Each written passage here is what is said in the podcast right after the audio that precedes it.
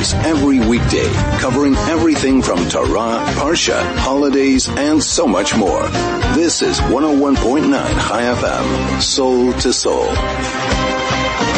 Welcome back to Soul to Soul. I'm Rabbi Ari Kievman and it's great to be with you here again today. And yesterday we just launched our brand new JLI series called Wrestling with Faith. And so here today we're going to cover some of the topics discussed on the JLI course. And of course you're welcome to join us anytime. It takes place every Wednesday. You have a morning option at Chabad Savoy 9.45 a.m. or 7.15 p.m at our Sandton Central Shul, the Kirsch Goodness and Kindness Center, where you could participate, where we have texts which you can read and be part of the interactive discussion, ask your questions.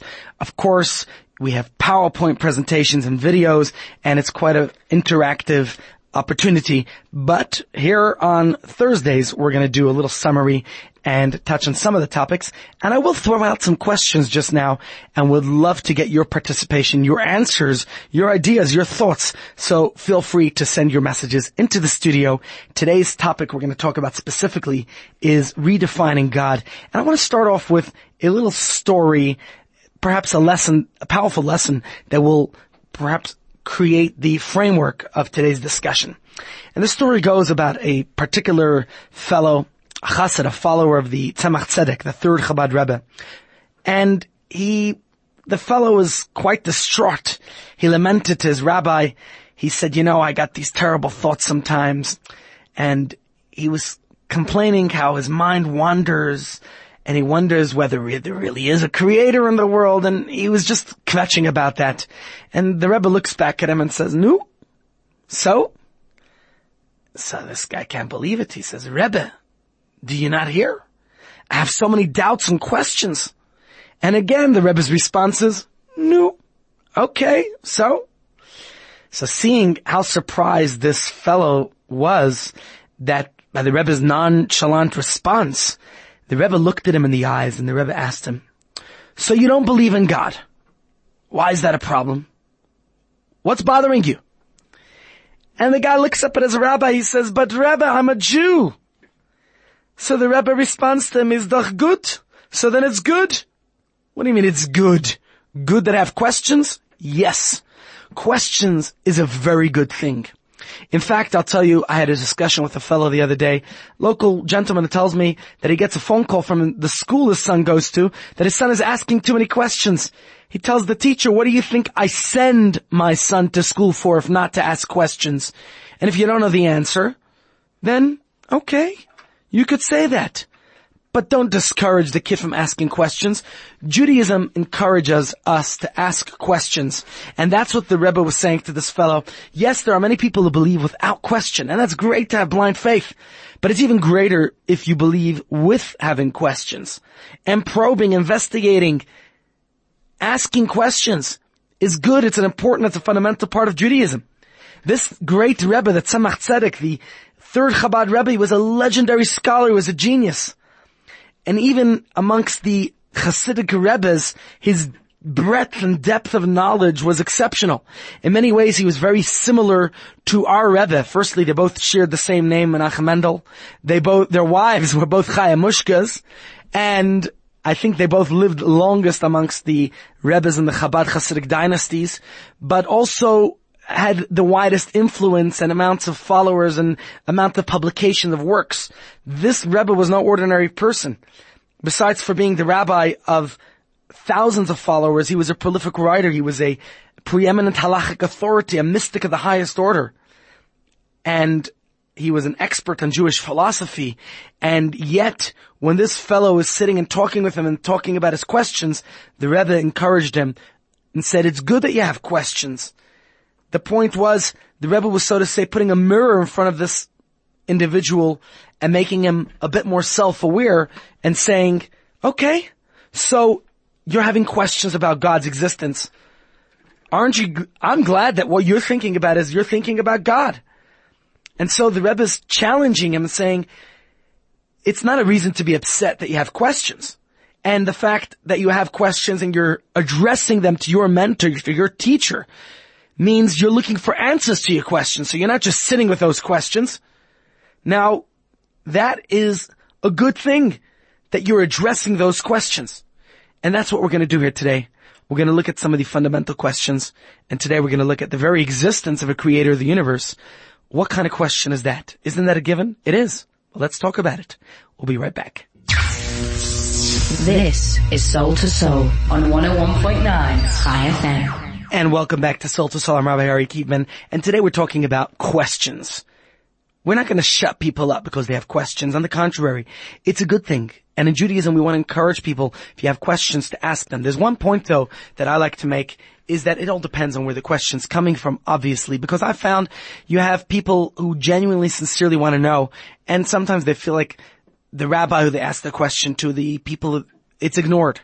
And so, in that case, questions should be taken seriously because people sincerely, genuinely want to know and grow. But unfortunately, sometimes questions do come from a place of cynicism and skepticism. Maybe there's nothing wrong with being skeptical, but certainly cynical is not the right approach. And what I've come to a conclusion or to realization was that those who genuinely, sincerely want to know and want to grow, even if I don't have the right answers to their questions, and not always do we, where rabbis aren't, not all rabbis know it all. And I'll be the first to confess, if I don't have the answer to the question, either I'll look into it, or perhaps recommend you speak with a rabbi who knows more, who's learned more, who's got more time on their belt. But those who come with that cynicism, no matter how good your answers are, it won't resolve the questions because the question's not seeking an answer.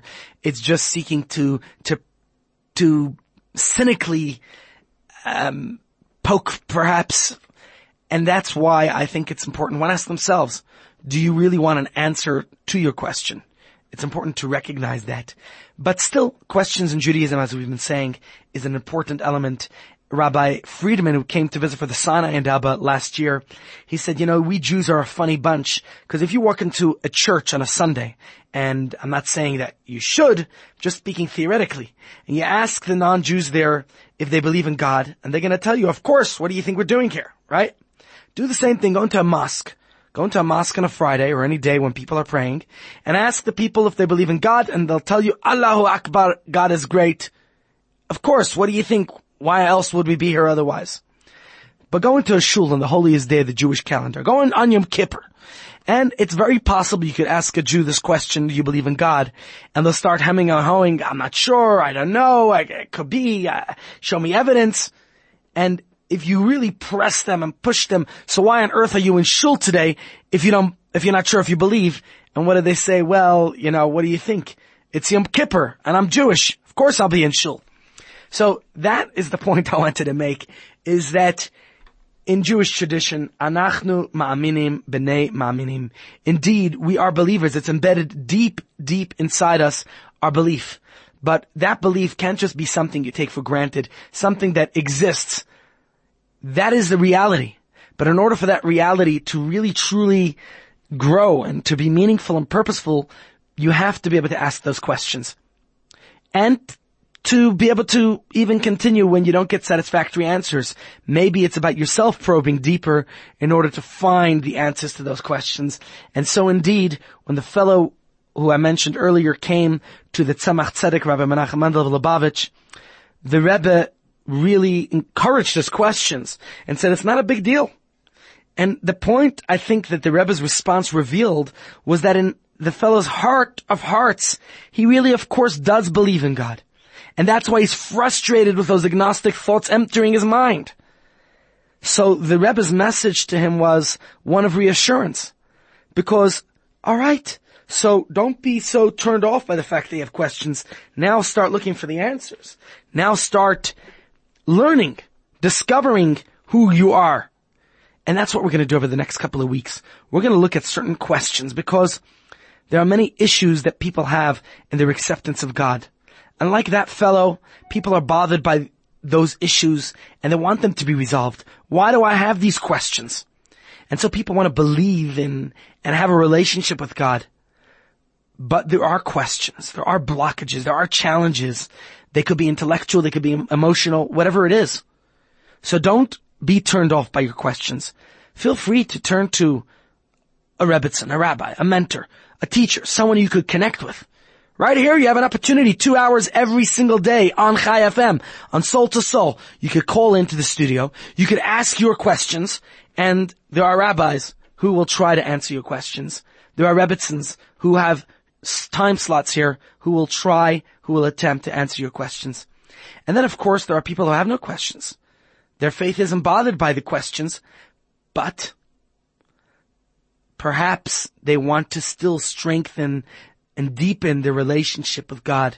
And so it's still worthwhile to consider the questions that others might have and to think how could we deepen our relationship, our faith, whatever we can, our connections with Hashem. And so it's important that you don't ignore whatever questions you might have. And here's the first question I'm going to pose to you is, what are some of the commonly, commonly, um, what are some of the issues that commonly challenge a person's faith in God or the desire to have a relationship with Him? What is it that prevents people, that challenges their relationship with God?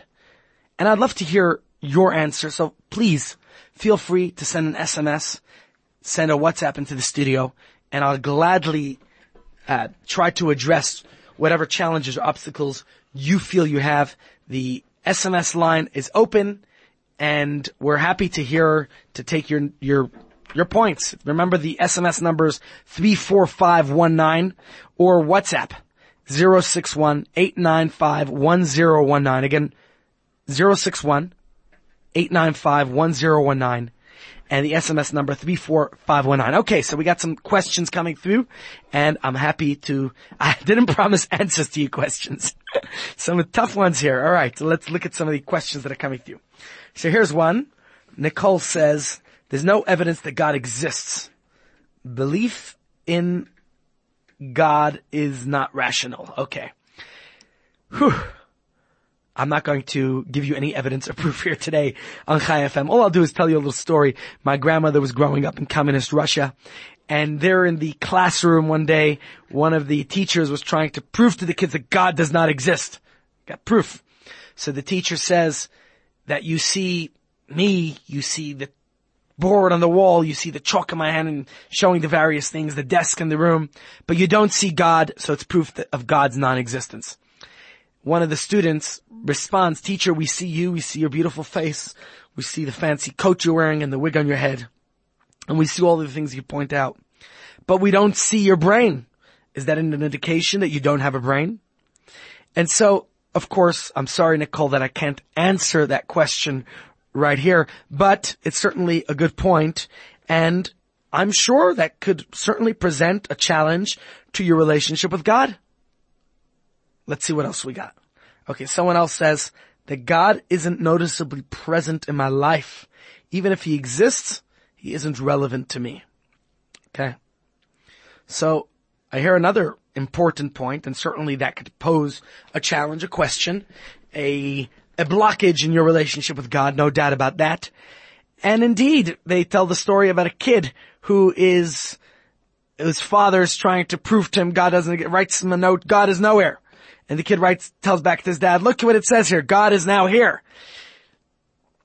It's true. Sometimes we don't feel God's presence in our life. And in fact, there's the story from Rabbi Dov Ber, the Maggid of Mezrich. He talks about the game hide and seek. You ever played that game in your childhood, hide and seek? He says, God is sort of hiding. In fact, the Hebrew word for the universe, for olam, the word olam is related to the word helam, which means hidden.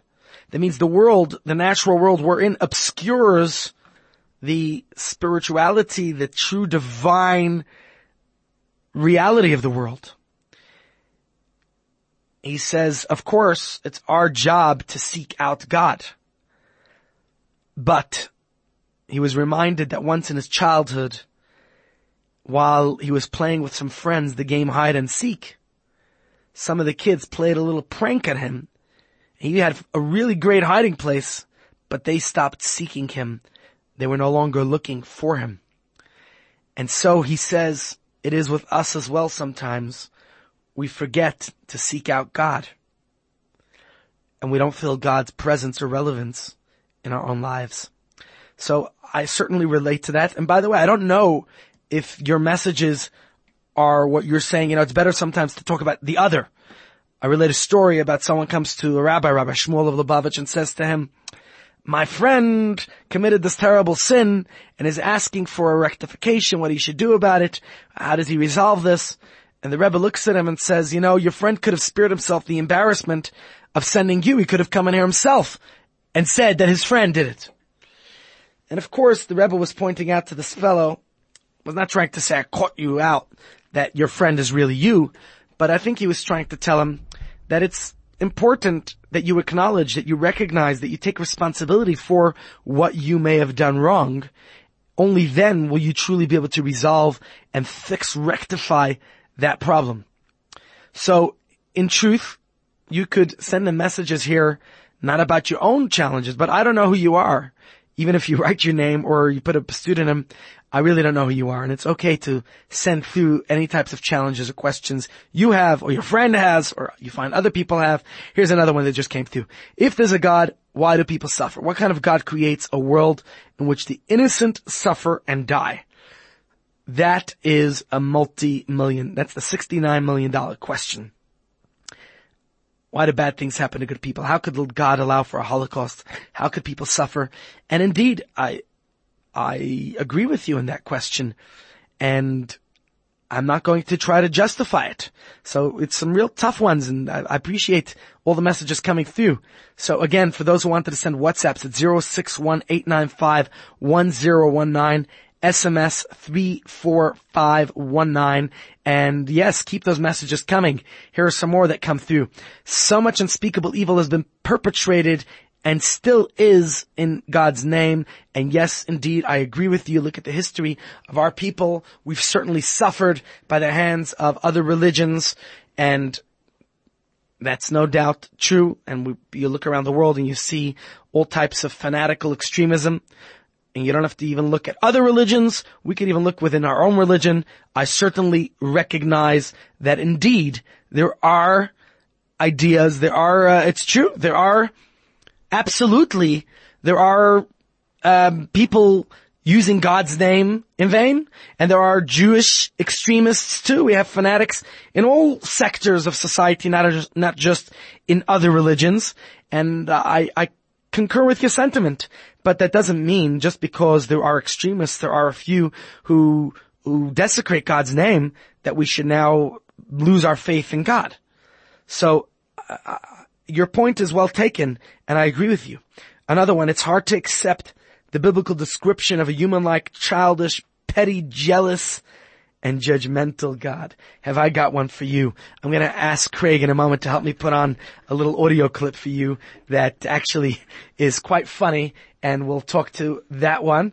Uh, not that I'm agreeing with it, but it's, it is a true point that you're making. Um, but I will answer you to say with a little story. The story is of Rabbi Levi Yitzchak of a fellow who once came to him and said, you know, this petty and childish and all these descriptions that uh, you use here, these adjectives of God. And all, I've, all, all Rabbi Levi Yitzchak responded to him was to say, the God you don't believe in, I don't believe in either. And what I want to say about that is, indeed, that's part of the discussion I wanted to have today is redefining God. The idea that sometimes we have a wrong impression, whether it's a childish, immature idea that we somehow heard, or maybe just one aspect of of religion that we've that we're familiar with, and not there are many divine attributes. In fact, during the days of the sphere accounting, we go through the seven divine attributes and each one is encompassed with the other. And throughout the high holidays and every day in our prayers, we mention, we evoke the 13 divine attributes. So God is not only vengeful and, and petty and, and all those other terms you described there. God is not just about judgment yes, those are part of God's attributes, but God is also compassionate and merciful and kind and loving. So we gotta look at the full package.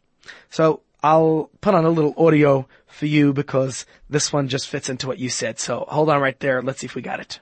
Think about it. Religion has actually convinced people that there's an invisible man living in the sky who watches everything you do every minute of every day And the invisible man has a special list of 10 things he does not want you to do. And if you do any of these 10 things, he has a special place full of fire and smoke and burning and torture and anguish where he will send you to live and suffer and burn and choke and scream and cry forever and ever till the end of time. But he loves you.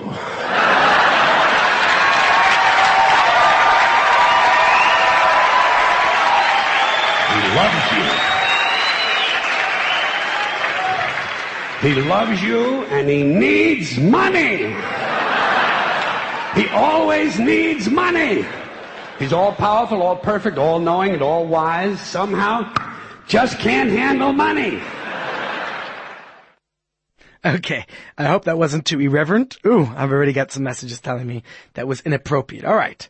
I, I will concur with that, but I, that was comedian George Carlin, and he's known to be rabidly anti-religious, and he pokes fun at the notion of religion and God, and talks about, as you heard, that invisible man living in the sky who watches every, now, yes, people will be cynical and make fun, and George Carlin does exactly that here, and, uh, I think it's important to acknowledge the fact that there are types, all types of impediments from all the messages that I got coming through. Uh, there are, and people, someone else is saying here that I could be a good Jewish person without God. You know, do I really need to believe? And yes, I agree with you. There are plenty of atheists who are proudly Jewish. So Yes, it's true. And we got here a message from Judge Goldstein who says, for Nicole and the other listeners, may find interesting to check out the Verdict website by, oh, it's by Judge Goldstein. So yeah, not a bad idea to check out the Verdict. Check out that website. And I believe that Judge Ezra Goldstein is the father of our chief rabbi who also talks about these things. And, uh, it's worthwhile because here I'm having a quick discussion, but it's nice to see the interaction and, and the, the points. And I'll take one more for the moment. Um, someone says that life, uh, the, the, religious life is too difficult for me. Oh, really? Is it? Okay, fine. Uh, golfing on Saturday and shopping is more enjoyable than my rabbi's sermon, even if he thinks he's a good speaker. okay. Um, if I'm your rabbi, I apologize for the for thinking I'm a good speaker and for the boring sermons. But yes, indeed, it, this is great. This is great stuff and it's great. If you have any more points, just send them through and I'll try to get back to them in a moment. But obviously, this is a interesting discussion because indeed many people have questions and I'm happy to open the, the opportunity for you to ask those questions because we all know God is important to Judaism. The question is, how important is God to Jewish life? Can you envision a Judaism without God? Maybe this story is good. I always tell it over, um, especially as the Shabbos project is approaching. The story of a fellow who goes out last year to Stuttaford's Alav Shalom and goes to buy a new suit for the Shabbos project. But there was one problem. You know, the, the suit fit really nice and perfect. It really suited him but the trousers were a little bit too long. So he asks his wife, darling sweetheart, would you mind to, you know, just needs three centimeters of nice sewing and could just make a nice hem. And she says, I'd love to, my dear husband, but you know how much preparation, we have a lot of guests coming, there's a lot to do. I can't, I'm really sorry. And he asks his eldest child, and she's got her matric dance prom that night, and the next one's got another function, and each one, the next one's got kululam. Everyone's got something to go to. So, he registers his mind that there will be no new suit for Shabbos. He goes to sleep and he's twisting and turning and turning and twisting. He just can't fall asleep. He wants to wear a suit for Shabbos. He gets out of bed, goes into the kitchen, takes out the scissors. You know, the scissors that his wife uses when she's preparing the chickens. She's got to cut them and separate them. That's the scissors he finds. And he cuts the suit of what he measures in his guesstimation of three centimeters. Now we could go to sleep. A couple of strings lying loose, but at least the three centimeters are cut off. He goes to sleep. Geschmack. Now he knows he has a suit for Shabbos. The problem is his wife realizes that her husband indeed is such a nice, sweet, kind, loving guy. She says, let me do him the favor. She goes to the sewing machine. She spends the next hour making a beautiful hem, cutting those three centimeters and really perfecting it beautifully. Then the daughter comes back from her matric dance prom and she does three centimeter hem. And each child comes home and does it. And before you know it, there's no suit left. All he's got now is shorts. And the message of course is, of course is that in Judaism, sometimes we cut a little here and cut a little there. If you want to cut God out of Judaism, it's not Judaism anymore. And you can't change Judaism. So these are good questions and we'll get back to them in a moment. Two hours every weekday, covering everything from Torah, Parsha, holidays, and so much more. This is 101.9 Chai FM, Soul to Soul. And welcome back to Soul to Soul. I'm Rabbi Ari Kievman, and I'm having quite a bit of fun here today. And we got some questions and I, comments coming through. Here's another one. Being Jewish doesn't always make one religious. Thank you, Neil, for that. So indeed, it doesn't mean you have to be religious. Can you be religious? Can you, can you believe in God without being religious? Now the question is, is that a bit of cognitive dissonance? That was a question somebody asked last night at the course, in fact, about being Jewish, being, believing in God without being religious. So that is a, a question that could take time and discussion because what if you believe in God, then you believe in God's commandments. So the fellow yesterday argued that perhaps over the years, you know, you didn't have electricity when God gave us the commandments and the laws, and no one has come back to tell us that how the laws have evolved or changed or how they are applicable and relevant today. Of course, our sages have told us, and therefore we follow the sages who are our guarding lights. But it's a point well taken, Neil, and thank you for sharing that as well. So, of course, in Judaism, belief in God, this very notion. Like I said, you're welcome to ask questions. and You're welcome to have questions on God and questions on religious practice and observance. But belief in God is not something that is optional. It's of paramount importance in Judaism. God's first hello to us at Mount Sinai was, I am the Lord your God. And you need to accept me, right? And the second commandment was, don't even think of believing in anyone else or thing right? So the imperatives to believe in God and to reject all other powers or deities, that is repeated over and over numerous times in the Torah, not just in the Ten Commandments. It is a basic tenet of Judaism. It's perhaps the most fundamental principle of Judaism. In fact, the first two commandments perhaps collectively include all of the mitzvahs because those are the only two commandments that we as a nation heard directly from God. The rest were articulated by Moses. And our sages tell us that this is because this first commandment, Anochi, encompasses all the mitzvot say all the positive, 248 positive commandments, and the neg- the second commandment, Lo that you should have no other gods before me, is including all the negative, the 365 negative commandments. So, of course, these are all, this is the basic fundamental principle of Judaism, is our belief in God. Now if you look at Maimonides and some of our great thinkers and teachers, our great sages throughout history, they have addressed these questions, but the basic belief in one God. And that's why I don't believe there's really truly atheists. Forget about atheists, uh, Jewish atheists, but you know, there are people convinced that there are atheists, but as they say, are atheists in a foxhole. At the end of the day, eh, when it comes to beliefs, and I'll share with you an interesting statistic that came from a Pew Research Study Center recently about atheism today, how in fact there's a diminution, diminution, how would you say it? People are less believing in their uh, fanatical religious beliefs perhaps, but pe- more people are coming to realization of a power, a force, who is in charge of the world. But the first point, if you look in the Sefer HaChinuch as an example, Sefer HaChinuch tells us that it's a mitzvah. The basic principle of Judaism is to believe in God. We say this Shema Yisrael every day. What is Shema Yisrael? Hear, O Israel, the Lord is our God, the Lord is one. It's recognizing there's a God, and God is one and indivisible. That is the foundational, fundamental principle of Judaism. No, no, nothing else. In fact, in the Sefer HaChinuch it says, we will never submit to any contrary belief, even at the cost of our lives. And that's an important point as well, because to be willing to give up your life for your beliefs. Think about what Martin Luther King Jr. said. That a person who won't die for something is not fit to live.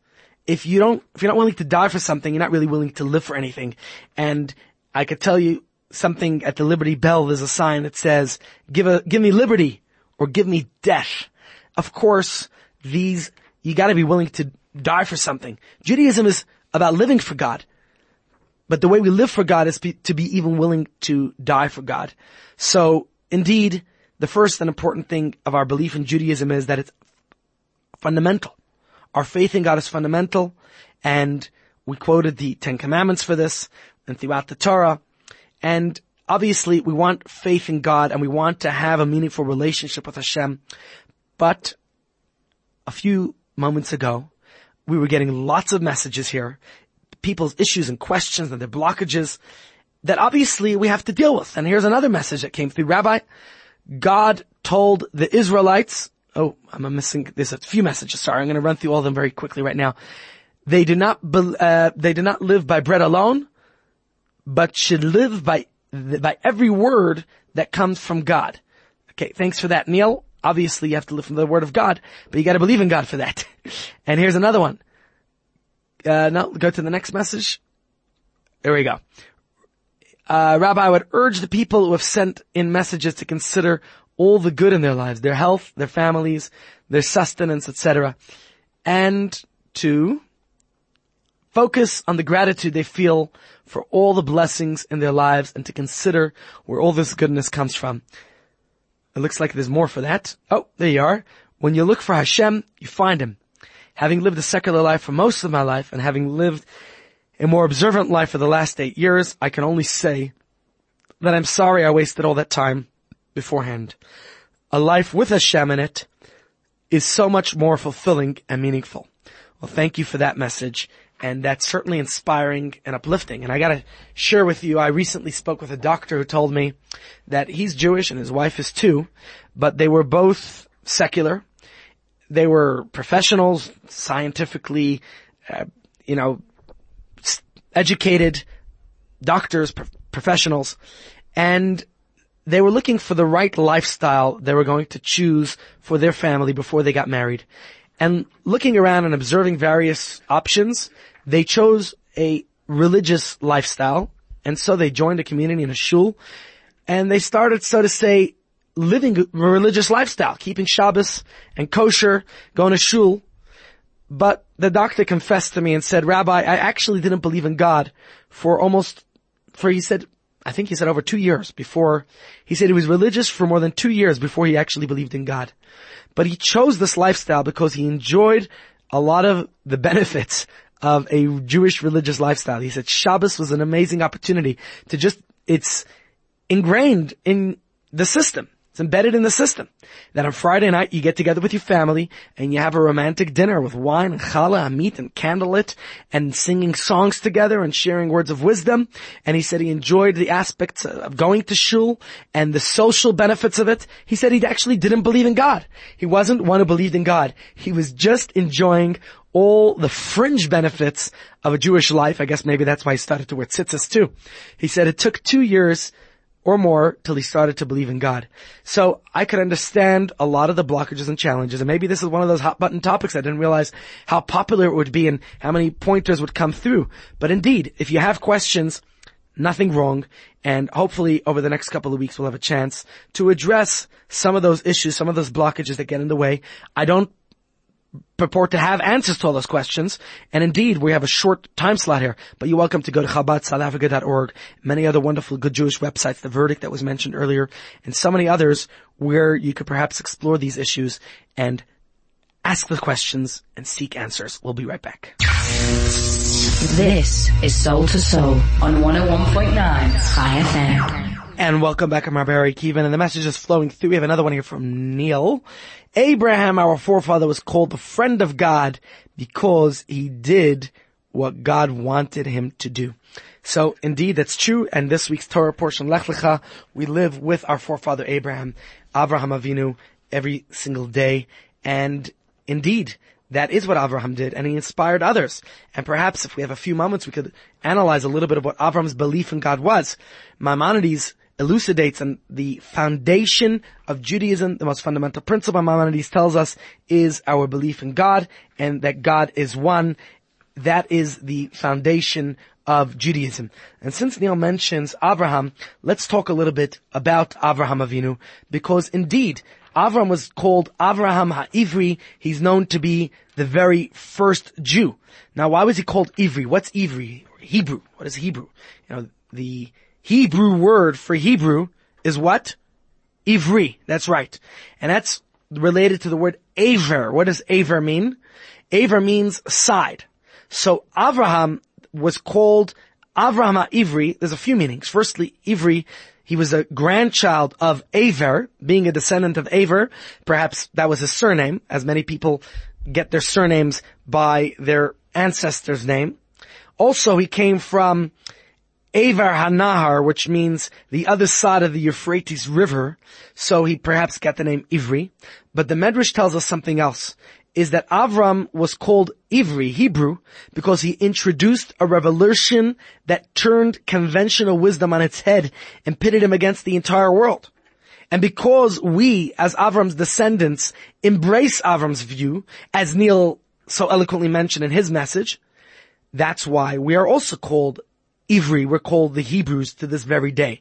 And what was this radical innovative belief that Avram espoused that he was teaching the people of his time? What was it? Well, as mentioned before the Sefer HaChinuch and Maimonides, the two basic beliefs in Judaism was number one, accepting that God exists and believing that God is one. Now, this is the basic of the mitzvah. Avram was born and raised in a world that accepted that commandment, or the first part of it, believing in one God. But the second part of the commandment, of believing in God's unity, of just having one God, monotheism, that was a challenge in his time. And that's what Avram set out to actually inspire and influence the people of his time that they should believe in one God. Now, of course, one could ask the question, if God is a good idea, what's wrong with having more than one God, right? If a person already believes in multiple gods, why can't they believe in one God? But why is this, why was this such a controversy? Why was it such a major conflict in that time that Avram has to be on one side of the world believing in one God, monotheism, and they all had to vehemently disagree with him and be on the other side of the world? Who cares? Why does it have to be such a big deal? So they want to be polytheistic? They want to believe in more than one God? What is the problem with that? And the answer, as explained in Chassidus, is something else, which we're not going to have too much time to discuss right now in great detail. But if I could just summarize the Hasidic explanation of why Avram made such a big deal about monotheism in his time. Because the concept of an existence that is the cause for everything else to exist, as Maimonides puts it, is something that not necessarily everyone related to.